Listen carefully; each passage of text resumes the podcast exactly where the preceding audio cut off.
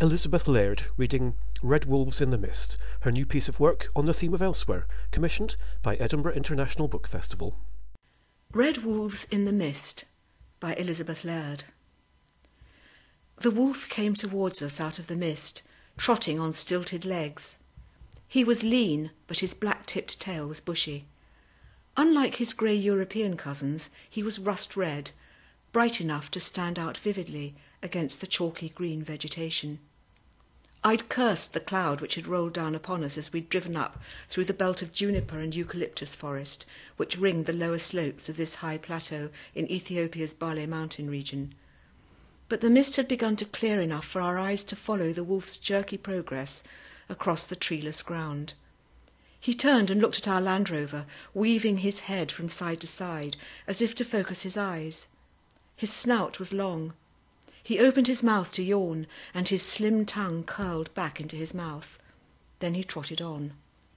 He is a juvenile, my companion Tsugai said. His coat is not so red yet. We abandoned the car and set off on foot across the spongy ground, which was pitted with the burrows of mole rats, the wolves' chief source of food. I struggled to fill my lungs in the thin air and shivered in the biting wind. An eagle circled above us, calling mournfully. There was no other sound except for the crunch of our feet on the tiny Afro-alpine flowers, blue, yellow, white and purple, and the crackle of Tsugai's cheap nylon anorak. I had never before been wrapped in such a silence. We took shelter from the wind behind a cow-sized boulder. It was spattered with lichens, stiff, yellow-grey, coral-like growths, flat rosettes of burning orange and clumps of green moss. They looked like splashes of paint. Scrapings in the earth behind the rock showed where a wolf had begun to hollow out a den. The mist was lifting properly now, and some way below us, on the track where we had left the Land Rover, a caravan of pack ponies had appeared. The small chestnut horses wore crimson saddlecloths and were laden with white sacks of grain. They seemed out of place in this moonlight landscape. They are merchants, said Tsugai. That is the highest road in Africa. He pulled the collar of his anorak higher round his neck. His head was shaved up the sides to leave a mop of black curls on top. His skin was the warm red brown of the Ethiopian Highlander. A dog ran behind the pack ponies. Tsugai shook his head at the sight of it. The dog looked innocent enough, but it represented a threat, I knew. There are fewer than 500 of Ethiopia's red wolves in the entire world. They are scattered about in the highest regions, some populations separated from each other by vast stretches of lowland. There are none in captivity. As the population of Ethiopia surges, shepherds seeking new pastures drive their flocks ever higher into the fragile mountain tops, bringing their dogs with them. It's the dog-borne infections of rabies and distemper which principally threaten the wolves. An epidemic can wipe out a significant proportion of their entire number in a season. There is no great animosity between villagers and wolves. The farmers appreciate the cleverness of the wolf to hunt the mole rats, Tsugai told me. They do not take lambs from them as jackals do. Not a curl of mist now remained, and I could see the sweep of the plateau rising to even higher mountains beyond. Giant lobelias, palm-like plants, stood above the woody shrubs like single sentinels. As we walked back to the Land Rover, mole rats bounced away from us, the fur on their fat brown rumps fluffed against the cold. We saw three more wolves that morning. I bragged of this to Karen Lawrence, one of the vets working on the wolf conservation project, when, shaking drops of moisture from our hair, we arrived back at the research station. The scientist's house was a long building with a covered veranda on a steep hillside. Inside the fieldwork room, maps and charts were pinned to the bare wooden walls, and a table was littered with lab equipment, old notebooks, abstracts of theses, a Tilley lamp, and a vase of scarlet flowers. The scientists running the project were dauntingly energetic. Enduring the cold, the monotony, the lack of comfort, and the simplest diet, they were focused entirely on the wolves. Here in the research station was evidence of the work the education programme in the surrounding villages, charts recording dog inoculations, the birth of wool pups, and incidences of disease. Good luck today, Karen announced as we sat around in the glow of a lamp over a meal of spaghetti. Eve's found a dead horse. Well, it was dying, so I hastened its end. Eve Pleydell, blonde and pretty, was delicately winding spaghetti round her fork. I thought it would come in handy. Do you want to come out with us tonight? Karen asked me. We're going to use the horse as bait and see if we can dart some hyenas. We need to know if they're a reservoir for rabies and canine distemper, like the dogs. We'll have a go at testing them for antibodies. We found the horse conveniently positioned on a grazing place where hyenas often came at night, not far from a small town.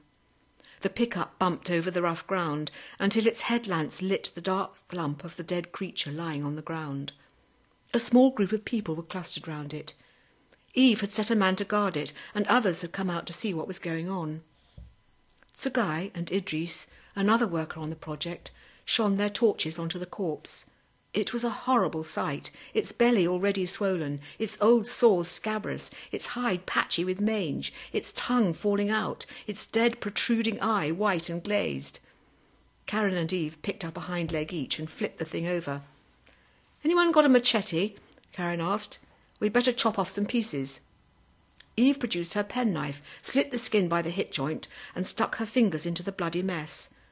The watching men, wrapped up against the biting cold in their shroud-like white shawls, made loud remarks which perhaps fortunately neither young woman could understand. OK, let's pull the leg off now, said Eve, grabbing it and twisting it round. There was a sound of tearing flesh, and she staggered back with the leg in her hands. Karen had fished out the horse's liver and baited it with anaesthetic. She now stuffed it back into the horse's body.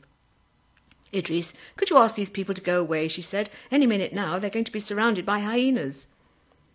There should have been a full moon, but clouds were covering the sky. From the small town I could hear the thump, thump of a generator. Dogs barked, and a lorry revved its engine. I helped Eve to set a loudspeaker on the roof while Karen loaded the fearsome-looking dart gun. Only a few flickers of light from the houses in the town pierced the darkness.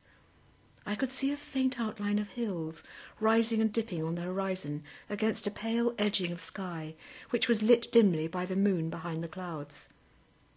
Karen and Eve worked steadily, preparing their equipment, head torches strapped on. It was the first time they had tried doing this, and they had planned it meticulously. If we get a hyena down, we're doing the measuring and the whole works, right?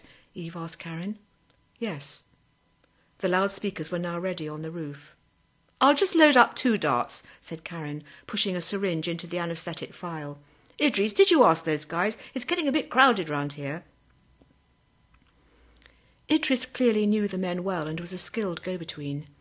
He talked to them quietly, answering questions, keeping his body language respectful, and after some laughter and murmurs of agreement, his good manners worked, and the onlookers moved off into the darkness.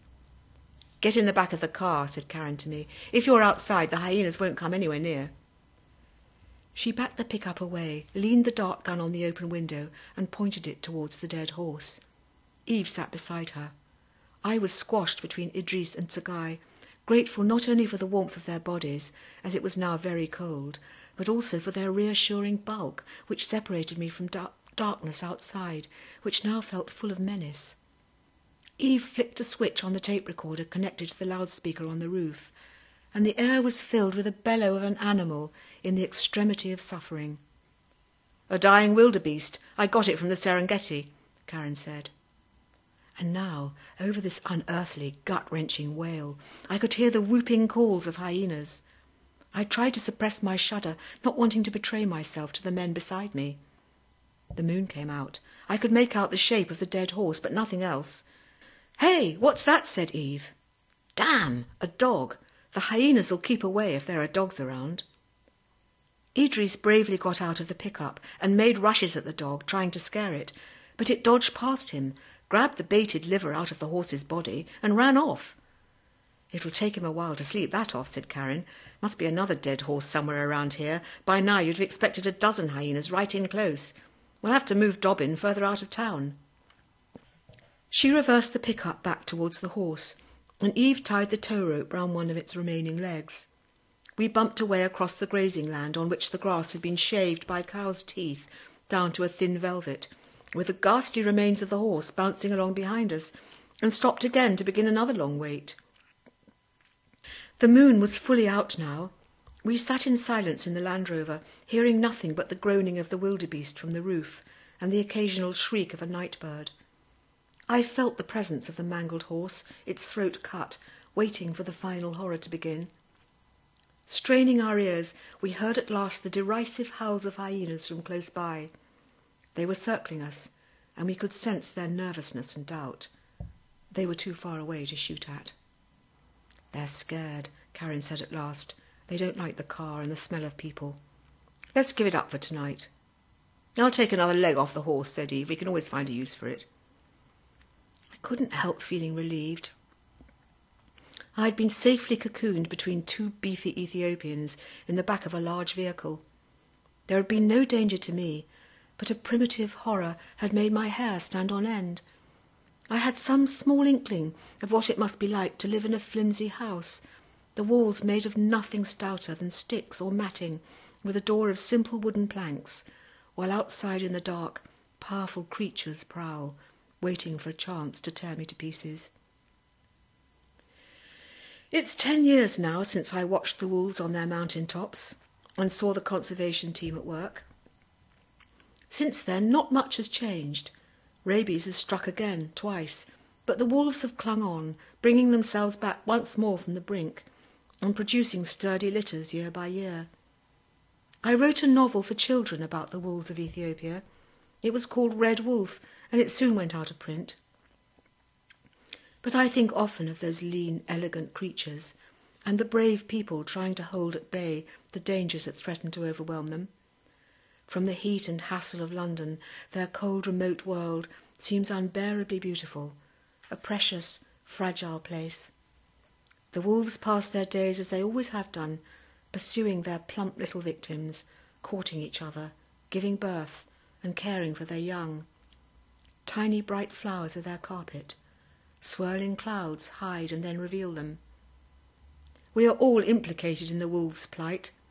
In a feeble shake of my fist at the forces of planetary destruction, I plant up my garden with vegetables and put out my newspapers to be recycled. Nothing I do will be enough. I want the wolves to survive. I want their world to survive. More podcasts, videos, and live recordings of author events can be found at www.edbookfest.co.uk.